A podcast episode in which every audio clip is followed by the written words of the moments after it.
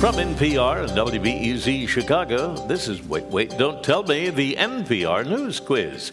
I've come to your land from far away to create a new country. I'm a Bilgrim, Bill Kurtis. And here is your host at the Studebaker Theater at the Fine Arts Building in downtown Chicago, Illinois. It's Peter Sagal. Thank you, Bill. Thanks, everybody. Thank you so much. We have made it to Thanksgiving, where we take as much time as we need to pause and be thankful for everything that's happened in the past year. And we're done. With all the time we've got left, why not revisit some of our favorite interviews and panelist questions from the past few months? Personally, I am grateful for the three weeks I was able to take off from this job during the summer so I could spend some precious time with my family having COVID. and while Peter was away, guest host Tom Papa interviewed star of theater, film, and TV Nathan Lane. And now the game where stars prove they're not actually just like us. If award shows had all stars, Nathan Lane would be the first pick every year. The legendary actor has been nominated for six Tonys, seven Emmys, two Golden Globes, and probably an ESPY at some point. He's now nominated for yet another Emmy for his role in Only Murders in the Building. The second season is out now. Nathan Lane, welcome to Wait, Wait, Don't Tell Me. Thank you so much. Thank you. Well, Nathan, you are the most nominated guest actor in Emmy history. Are you excited for the seventh ceremony and will you get to attend? Well, you know what they do? They, they give out the guest actor categories at the Creative Arts Emmy which right. is uh, it's held in a warehouse somewhere. the Schmemmies. So, so they usually tell you not to go to the creative arts Emmys and, and just sort of wait and see if you win. And then if you win, they allow you to go to the big boy nighttime Emmys and present there. And have you gone before? And, well, I went the very first time. right. And and then and then uh, I, I I I learned that you uh, not to go to them anymore. so when you went, did you did you? and I was right because I haven't won. Even though I made Emmy history,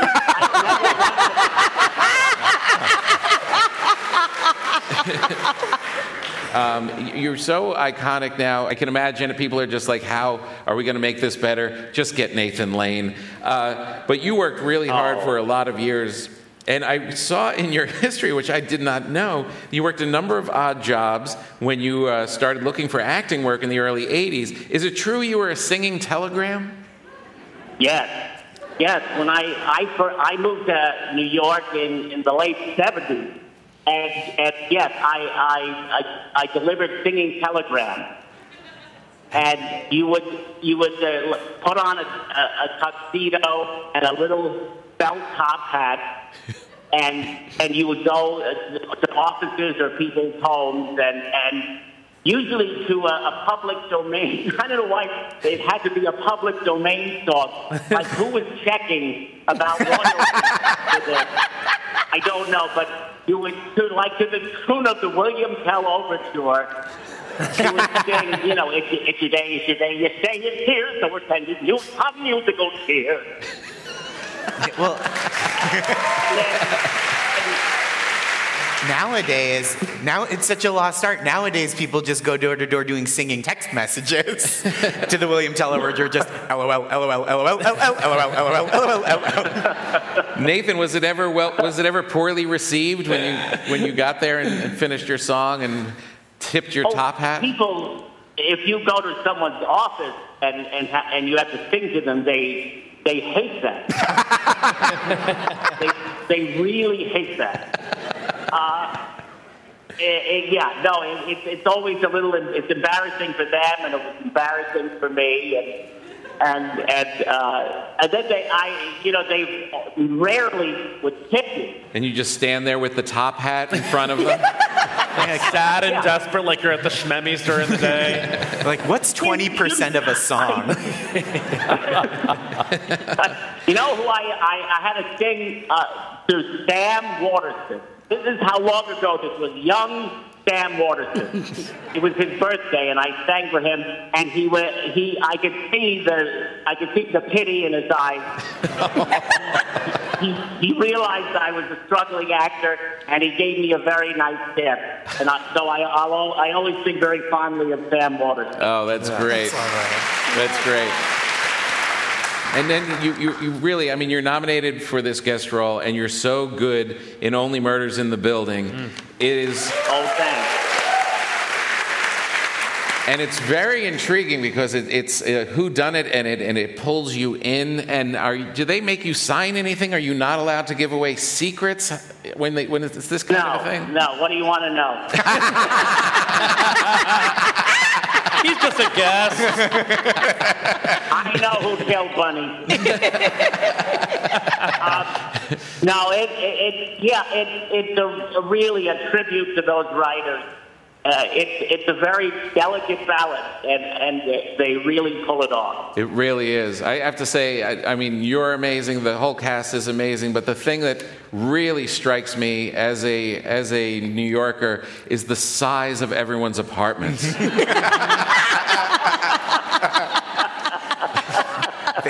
I just drool. We watch it, and I'm trying to figure out who's murdering who. And my wife is like, "Seriously, how much a month?" They, sh- they should call it any openings in the building. All right, Nathan Lane, we've asked you here to play a game that we're calling Famous Nathan, meet Nathan's famous. You are a famous Nathan, so we thought we'd ask you about Nathan's famous hot dog eating contest. The annual Oh. tradition and the grossest part of the 4th of July. Wow. You know, you know, I was hoping. Answer two out of three questions right, and you'll win a prize for one of our listeners. Bill, who is Nathan Lane playing for? Ian Walsh of Boston, Massachusetts. Hmm. All right, Nathan, here is your first question. Joey Chestnut has won the Nathan's hot dog eating contest 15 times. This year's win was extra impressive as he not only ate 63 hot dogs in 10 minutes, but also did what? A. A backflip after every 10 hot dogs. B. Ate his hot dogs with spicy mustard as an extra handicap. or C. Put a protester who stormed the event in a chokehold and shoved him off the stage in between hot dogs 17 and 18. Well,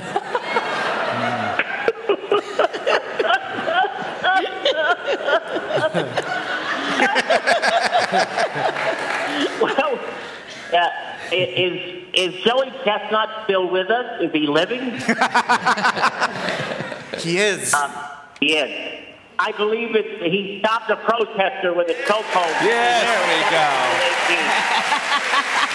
That's right, C. He did double duty as a bouncer and he still beat the runner up by 15 hot dogs.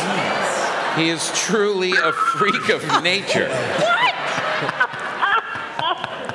Joey Chestnut. Joey- Wasn't he on The Sopranos? All right, here's your next question. Joey Chestnut may be the winningest champion, but he's not the only notable one. There's also Joe Baldini and Paul Siderman, who were co winners in 1980, despite doing what? A. Co winning a potato salad eating contest an hour earlier. B. Both getting stung by bees during the competition. or C. Only eating nine hot dogs each. I believe they were stung by bees and kept eating. No, the answer is C. In the 80s, Oh, down.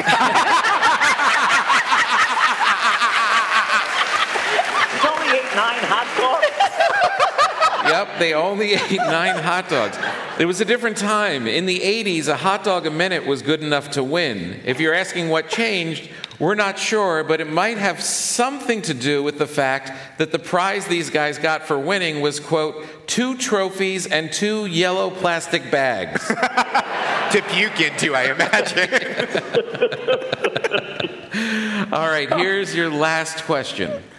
Before the hot dog eating contest started, Nathan's needed other ways to drum up publicity. So in the 50s, they paid to have what placed next to their restaurant? A, the first ever Wienermobile. B, a 70 ton whale carcass. C, a fake McDonald's, which they intentionally kept filthy.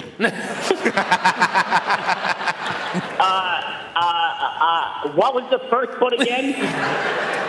I wouldn't pay attention to that one.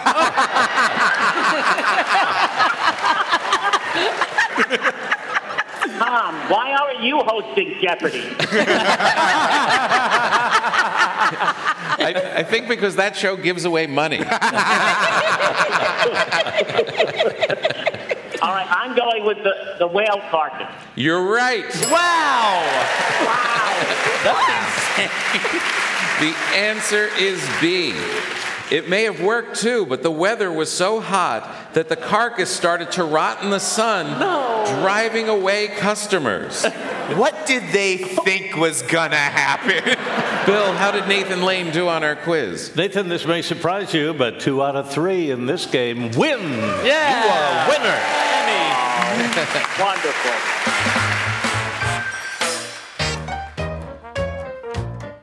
When we come back, we can't solve all of your problems, but our bluff game will solve one small one. That's when we come back with more Wait, Wait, Don't Tell Me from NPR.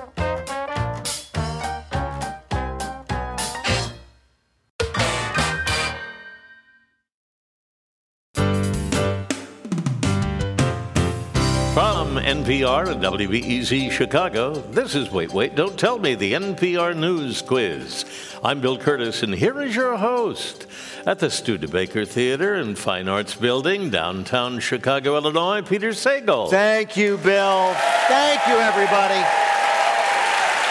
It is Thanksgiving week, and even though the supply chain issues of last year seem to be finally solved, we thought we could still bring you some extra things to be thankful for. We've had appetizers, and now let's start the entrees. First, a classic Bluff the Listener game from when we went to San Francisco in May with panelists Adam Burke, Paula Poundstone, and Maz Jobrani. Oh my goodness. Hi there, Peter. This is Sydney Rogers, aka Miss Barbecue. Hello, Miss Barbecue. How's by you? I'm doing amazing. I'm from LA, but I'm down in San Diego for a conference. A conference? What kind of conference, may I ask? Oh, oh, for the California Workforce Association conference. I work for Trans Can Work. I'm the education and trainings manager, and I'm also a professional drag queen. Well, that's cool. Do you? Yes, I've been doing drag since 1992. Well, uh, I know the drag scene is competitive, as the saying goes. You got to have a gimmick. So, do you have a gimmick? Oh my goodness. I think my gimmick is fierce, black, and keeping it real. That's a good gimmick. That's a good gimmick. well, welcome to the show, Sydney. You're going to play our game in which you must try to tell truth from fiction. Bill, what is Sydney's topic? Solving the big problems. We have the most powerful science and technology in the world, but we still can't seem to stop climate change, endless wars, or people who don't know how to thread their tweets.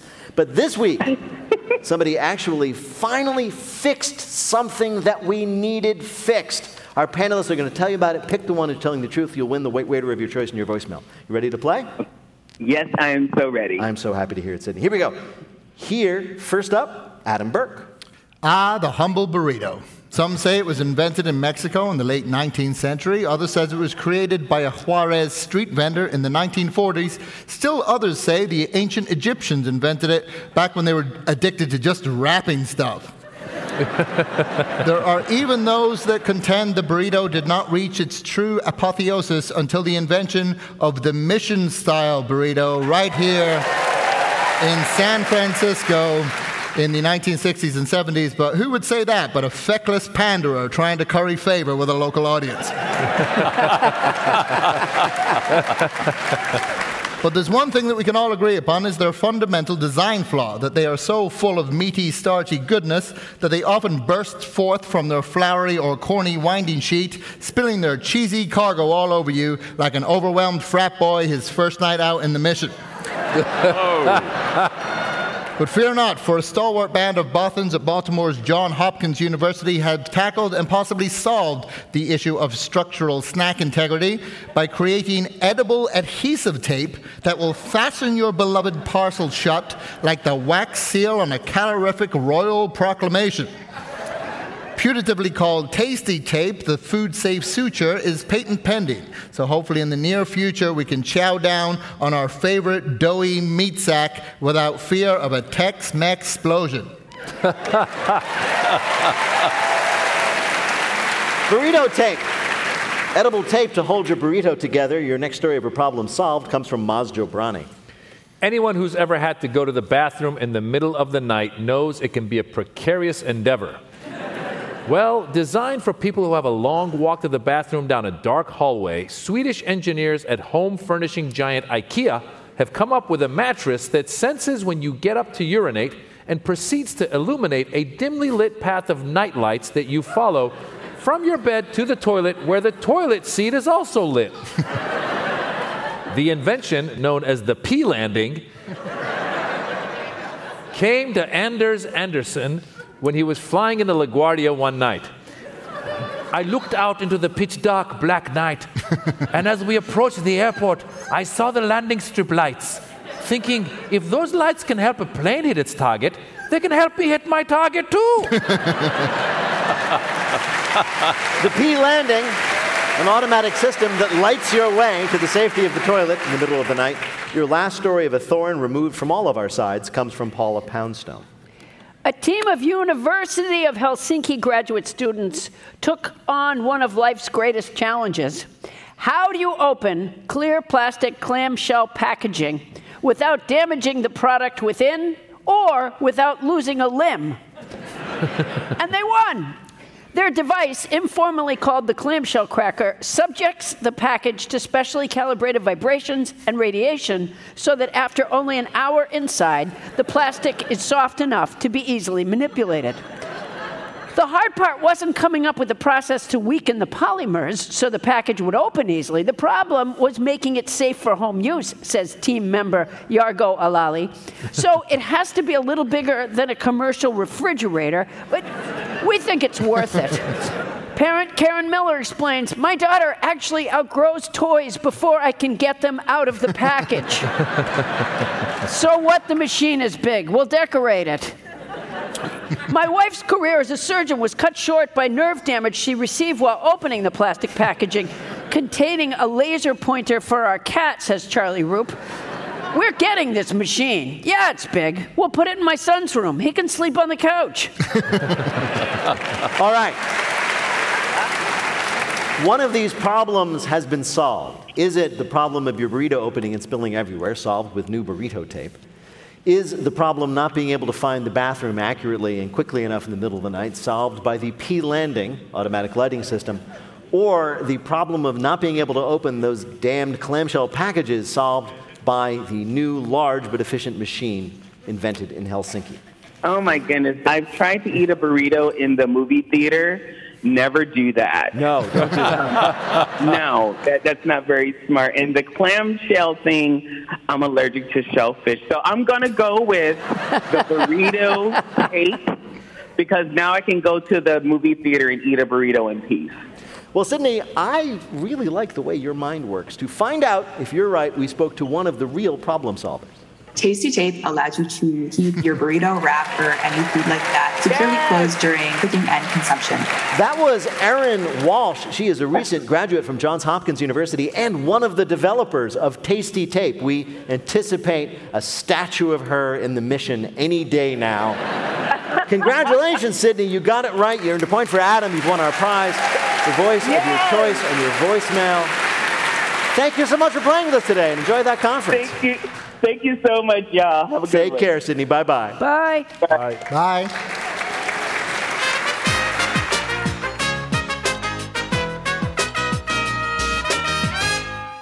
Back in July of this year, when Peter decided he'd rather spend some more time with the virus than us, we got over the snub by inviting on Puja Patel, the editor in chief of Pitchfork, to talk independent music with guest host Tom Papa.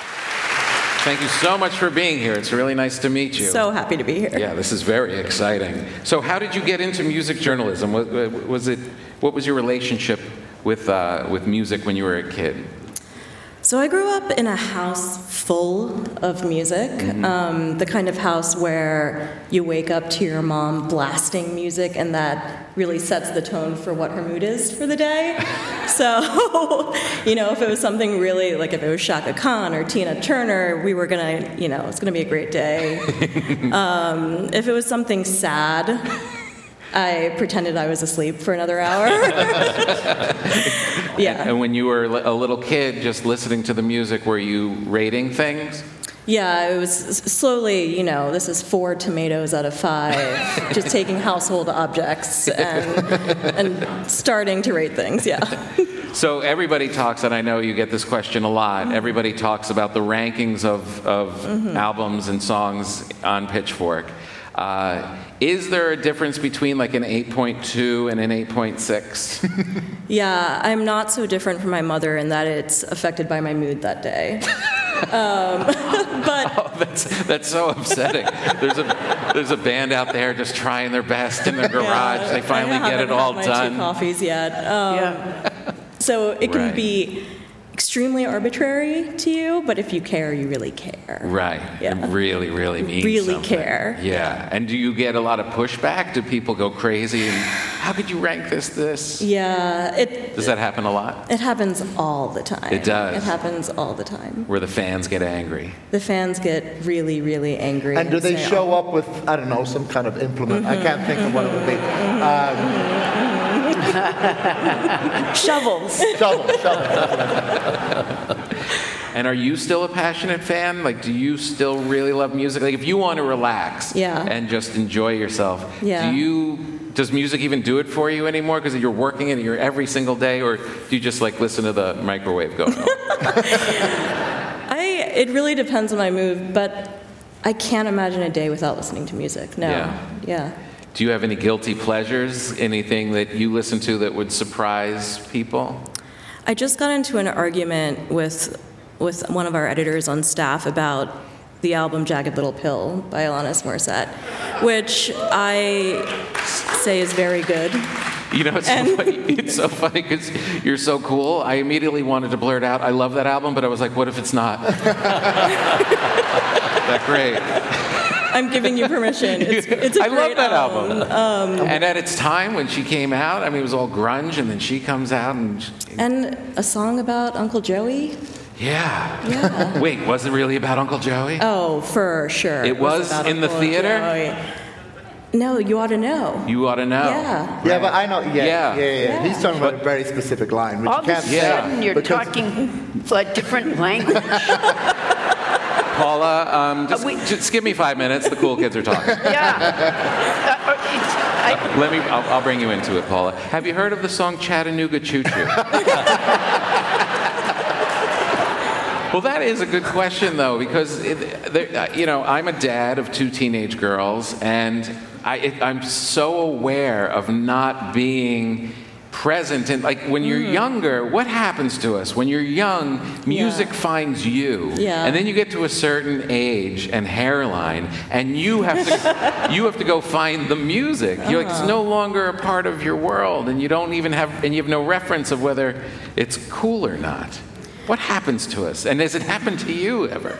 Yeah, I think especially in the last couple of years, people tend to return to things that feel familiar and comfortable, and that's the stuff that you listened to when you were younger. And Right. and our brains are shaped that way too. I mean, just mechanically, you remember things, you learn things faster when you're younger. You associate emotions and like sensory memory to things when you were younger, and then when you get old, you're just like, life is bad. Let's return to the good old days. What, what pitchfork rating would life get? Uh, right now, Yeah. uh, hovering around at 4.2. Well, I have to say, um, I don't feel cooler since you've been here. um, I feel like I, I, still need to know a lot more. What, give me one band that I could um, put on while I'm with my daughters Uh-huh. that they won't give me an eye roll. Because a lot of times I'll throw something on and be like, "This is cool," Yeah. and it, it's it's not been cool for a while. I think you should listen. I met your daughter. I think you should listen to Doja Cat. Doja Cat. Yeah. Everyone loves Doja Cat. Yeah. Oh, Doja Cat. Yeah. Yeah. Yeah. I love Doja Yeah. Cat. They did Who Let the Dogs Out, didn't they? They did a remix of Chattanooga Choo Choo. Uh-huh. All right, Puja Patel, we've asked you here today to play a game that we're calling Put down the pitchfork. It's time Oh, to pitch first. You know all about Pitchfork, but what do you know about the hallowed baseball tradition, the ceremonial first pitch? Answer two of the three questions correctly, and you'll win our prize for one of our listeners. Bill, who is Puja Patel playing for? Joe Edison of San Francisco, California. All right. Ready? I'm ready. All right. Here's your first question. Everyone is familiar with the president throwing out the first ball on opening day. What you might not know is he used to do this from the stands. And there was a second part of the tradition. What? A, he'd throw the ball to his vice president, who could play any position he wanted in the first inning. B, he'd throw the ball to the director of the Smithsonian, who would immediately put it on display. Or C, he'd just throw the ball out on the field where all the players would fight over it like bridesmaids going for the bouquet. I'm gonna say B. B, that he'd throw the ball to the director of the Smithsonian, who would immediately put it on display. This sounds. All of these sound insane. Um, Okay, so you're telling me C. I am contractually bound not to tell you anything. But yes, C. he would just chuck it out there, and whoever ended up with it got to keep it. Wow. Yeah, and apparently people went pretty crazy for it. All right, here's your next question. To honor the 150th anniversary of baseball coming to Japan, the New York Mets invited the Japanese ambassador to throw out the first pitch, but he never got to do it. Why? A. A seagull with a hot dog landed on the mound and chased away anyone who came near. B. Mets pitcher Max Scherzer went out onto the mound to warm up and wouldn't get off to let the ceremony happen. Or C. The ambassador was so excited to see the big globe and towers from the end of Men in Black in the park across the street that he was an hour late to the game. See, both of those are viable options. Mm-hmm. B? You're right. It's B. Apparently, Max Scherzer has a routine and sticks to it no matter what country he insults. Here's your last question. Not all first pitches go as planned. Red Sox superfan Jordan Leandre fired the ball from the mound, but unfortunately, it didn't reach the catcher's mitt. What did he hit? A. His own foot, breaking five bones. B. The groin of a photographer standing 10 feet behind home plate. C. The face of the Red Sox manager who is standing in the dugout. Dang, I should know this. I'm gonna say B. You're going to say B. You're right. The groin of a photographer standing 10 feet behind home plate. Couldn't have thrown it any better if he tried. Bill, how did Puja do on our quiz? Three home runs!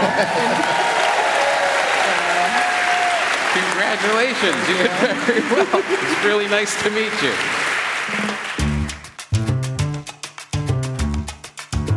Coming up, the man who invented graffiti tagging. Think about it, somebody had to. The first one didn't spray itself. That's when we come back with more Wait, Wait, Don't Tell Me from NPR.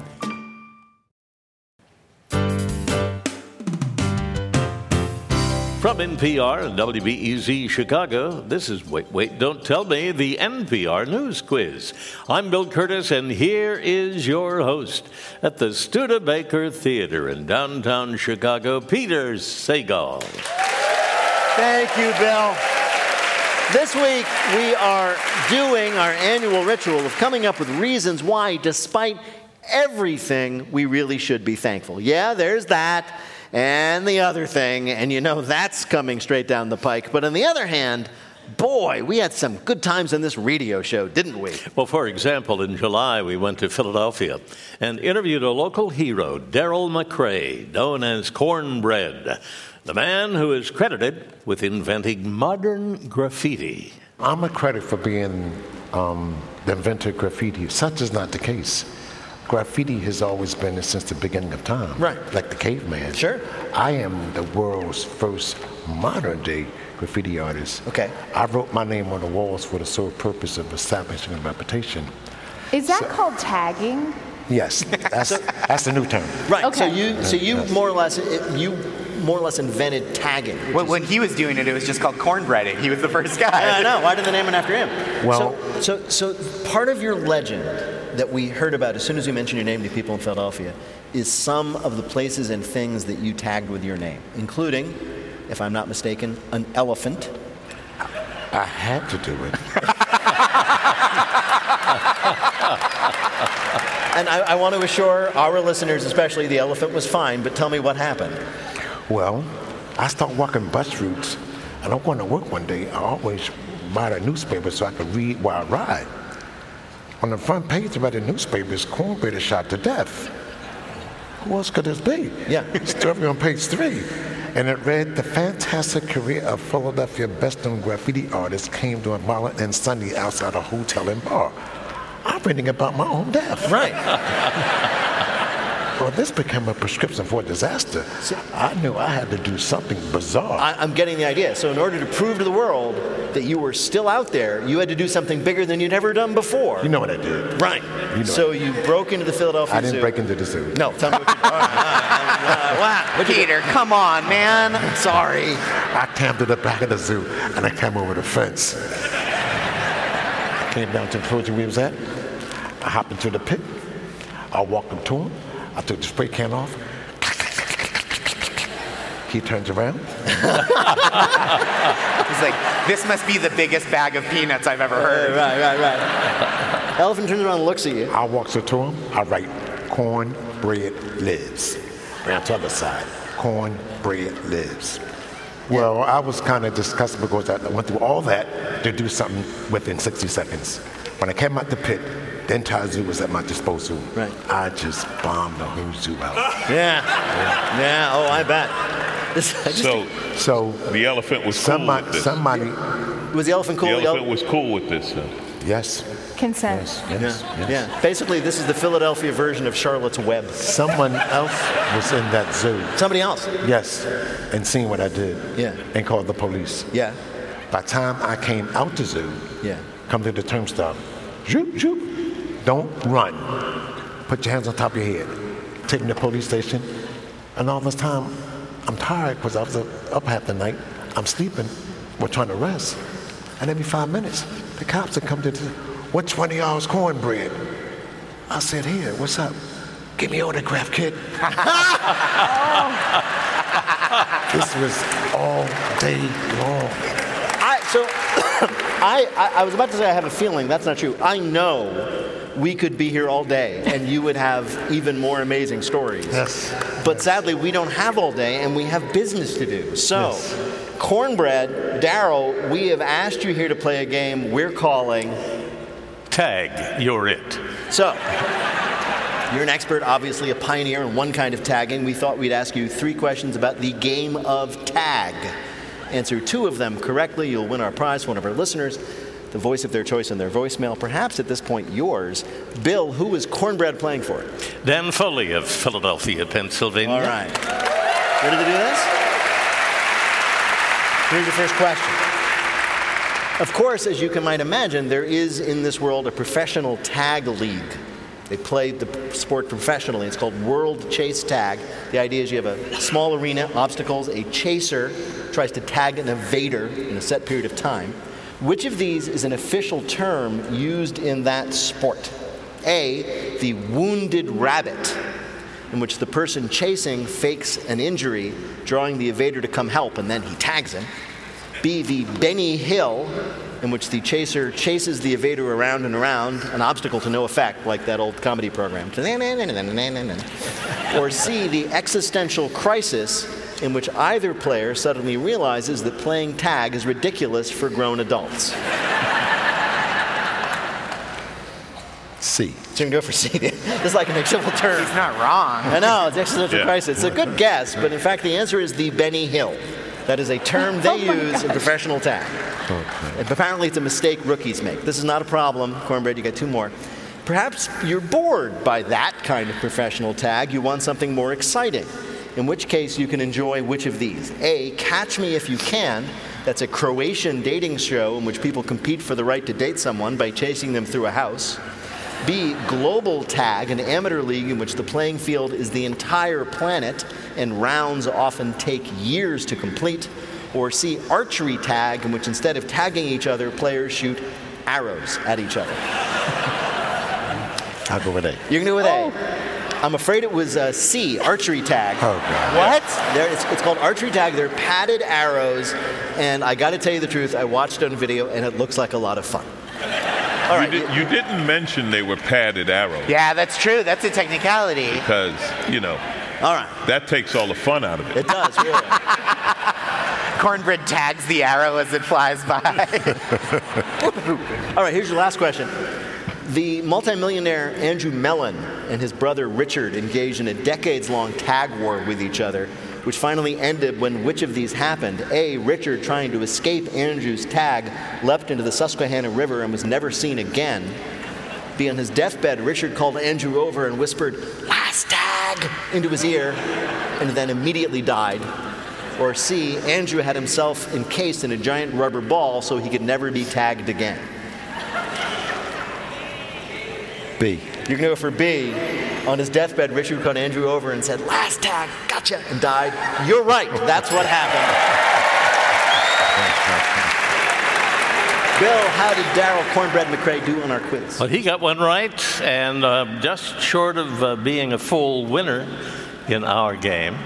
But we do know that every time you go in public and see the word cornbread, you'll know he's a winner. Yeah.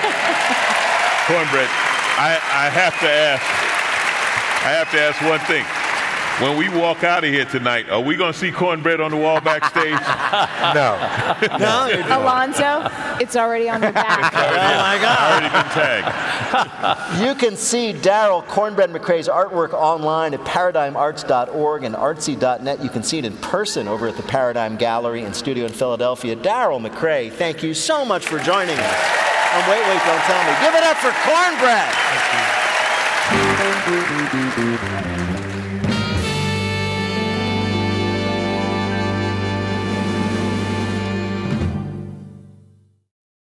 Finally, we are all grateful around here that we are no longer doing the show on Zoom anymore, even though we often had some pretty great virtual visits with fascinating people.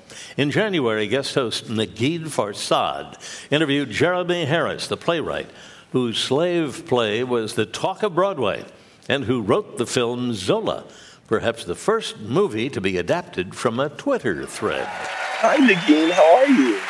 Oh my gosh. I'm so excited to be speaking with you. I just saw Zola. It was so good. I really love this movie. And what's crazy to me about it is that it's based on a Twitter thread, as I mentioned. Um, can you tell us about this particular Twitter thread and what made it seem like it could be a good movie? Well, I mean, honestly, what's wild is that it was a Twitter thread before threading was possible on Twitter. You know, um, this young, this 19 year old black woman, like, told a story on Twitter that stopped the internet for an entire day back in 2015. And, like, thousands, thousands, and thousands of people were hanging onto her every word. And it was almost like when, when, um, when Dickens would write his periodicals where we're like, you know, one one would come out one day, but except we got them all over a night, right? So we had we get one bit of the story and we had to wait five minutes for Twitter to load because um, she starts to tweet with this iconic phrase, like it's one of the great first lines. For me, it, it goes up there with like you know, uh, Moby Dick and Hamlet, but it's uh, um, let me tell you the story why me and this B word here fell out. It's kind of long, but it's full of suspense. Um, and then, I mean, can you tell us a little bit about the movie without giving it away? Oh, totally. Sorry, did I just like go too much into to process? Not no, that was awesome. That No, was wonderful. awesome. Yeah. well, the movie, um, I think simply put, it's a movie about a young black woman who works at a Hooters type establishment, who meets another young woman who is white, who um they immediately bond over the fact that um that they both are strippers. Um, and so after they spend one wild night out together, the young white woman calls her and asks her to go on a trip with her to Florida.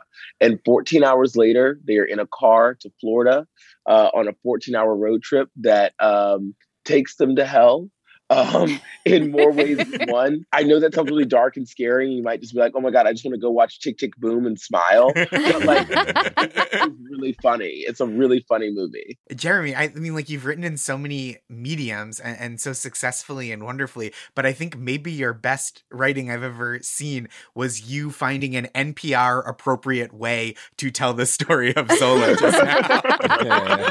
I've had a lot of practice. My, I have an 11 year old niece who has now become quite curious about what Uncle Jeremy is writing. And she's been very frustrated because she can't see slave play. She couldn't see Zola. And so she's she's like, Well, can you just explain it to me like a preteen can? And so now mm. I've learned how to talk about my work like for preteens. Not to say that NPR audiences are preteens, but I do know that the that the co-writer of Zola, Janicza Bravo, has been listening to this program since she was a preteen. So I, I I'm trying to make it for little for little Janicza.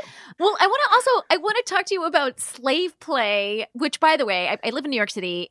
I mean, was the talk of the town. Like I mentioned it once, you know, it, it was nominated for so many Tonys. And it lost them all. And it That's even cooler. That's actually a cooler thing to be nominated for 12 and to lose 12. It's like kind of a really punk act, right? yeah, that's yo. I feel like no claps is better than one clap. You know what I'm saying? Mm-hmm, mm-hmm. yes, mm-hmm, yes. That's no, because true. that was what I told my mom at the end when like the last award of the night was best play. My mom was like, "Well, baby, maybe this is the one." I was like, "Mom, that would be the worst thing." I was like, "The worst thing would be walking away with just this one." So actually, let's just vibe out on losing, and then we did, and I was like, "See, this is cool." I have a very important question to ask you, though, about slave play, which is that is it true that Rihanna texted you while she was watching it? Oh, that is very true. Did you text Rihanna back being like, please turn off your phone and watch yeah, the yeah, yeah. show?" Why aren't you paying what? attention? this better be intermission. I really, I really hate to do this to my own self, but I guess again, being a double Gemini, I can't help but get myself in trouble. But um, I actually um caused a big rift in the theater community after Rihanna came and texted because I said I don't mind people texting during my show as long as they're texting about my show. Oh. I would love for that to happen in more plays as long as it's Rihanna every time. Just like at the Music Man, like, do 77 trombones. well, Jeremy O. Harris, we've asked you here to play a game we're calling. You're a playwright. These guys play wrong. Ooh. As Bill said, you're a very successful playwright, so we thought we'd ask you about people who play wrong, the athletes mm. who made some of the worst plays in sports history. Answer two out of three questions correctly, and you'll win our prize for one of our listeners. Bill, who is Jeremy O. Harris playing for? James King of Madison, Wisconsin. Okay. Here's your first question. Chicago Cubs outfielder Milton Bradley once made a slick catch of a fly ball, posed with it, and tossed the ball to a fan in the stands. One problem, though. What? Was it A, the fan was the owner of the team they were playing, the Minnesota Twins? Was it B, the fan was a 99 year old woman who broke her wrist catching the ball? Or was it C, there was only one out, the ball was still in play, and the runners on first and third both scored? I'm gonna say C, even though I feel like that might be for a different game. You know what? That's absolutely correct. Woo! You're basically a sports expert, as far as I know. Oh my god. All right, well, let's see how you do on this next question. Brazilian soccer star Neymar did such a bad job faking an injury during a 2018 World Cup game that which of these things happened? Was it A, the referees gave the other team one free injury without worrying about getting a penalty? Was it B, the New York Times interviewed acting teachers to explain why Neymar was so unconvincing? or was it C, the referee wrote boo hoo on the yellow card that he gave to Neymar? I I'm gonna say B. That's right, the answer was B. This is crazy. Rihanna just texted me about how well you're doing at this game. All right, Jeremy. Here, let's just let's see if you can keep this going. This is your last question. Dick Stuart was a first baseman who led the American League in RBIs in 1963, but he was such a terrible fielder that he earned which of the following nicknames? Was it A, Stone Fingers, B, Doctor Strange Glove, or C, the Ancient Mariner, because that poem begins, It is an ancient mariner, and he stoppeth one of three. I'm gonna say A just because we haven't done an A yet. Jeremy, you've done it again. They're all right. He was so bad at fielding that, true story, he once picked up a hot dog wrapper that was blowing towards him, and the crowd gave him a standing ovation. I mean, literally, that that this one was pure uh, guess. Bill, how did Jeremy do on our quiz? Well, it's hard to get all three, but Jeremy, you got all three right. Oh my god. That's what I love to hear. Well, Jeremy O. Harris, thank you so much for joining us. Uh, Jeremy O. Harris's newest movie, Zola, is available to stream now. Jeremy O. Harris, thank you so much for joining us on Wait, Wait, Don't Tell Me. Oh my God! Thank you so much for having me. That's it for our Reasons to be Thankful edition. Wait, Wait, Don't Tell Me is a production of NPR and WBEZ Chicago in association with Urgent Haircut Productions, Doug Berman, Benevolent Overlord. Philipp Goedicke writes our limericks. Our public address announcer is Paul Friedman. Our intern is Vaishnavi Naidu. BJ Leiderman composed our theme. Our program is produced by Jennifer Mills, Miles Doornbos, and Lillian King. Our Peter Peter Pumpkin Pie Eater is Peter Gwinn. Our tour manager, that's Shana Donald. Technical direction is from Lorna White. Our business and ops manager is Colin Miller. Our production manager is Robert Newhouse. Our senior producer is Ian Chillag, and the executive producer of Wait, Wait, Don't Tell Me is Mike Danforth. Thanks to everybody you heard on our show this week. That would mean all of our panelists, all our fabulous guests. Of course, Bill Kurtis. Thanks to everybody here at the beautiful Studebaker Theater. Thanks to all of you for listening at home. I am Peter Sagal, and we will be back next week.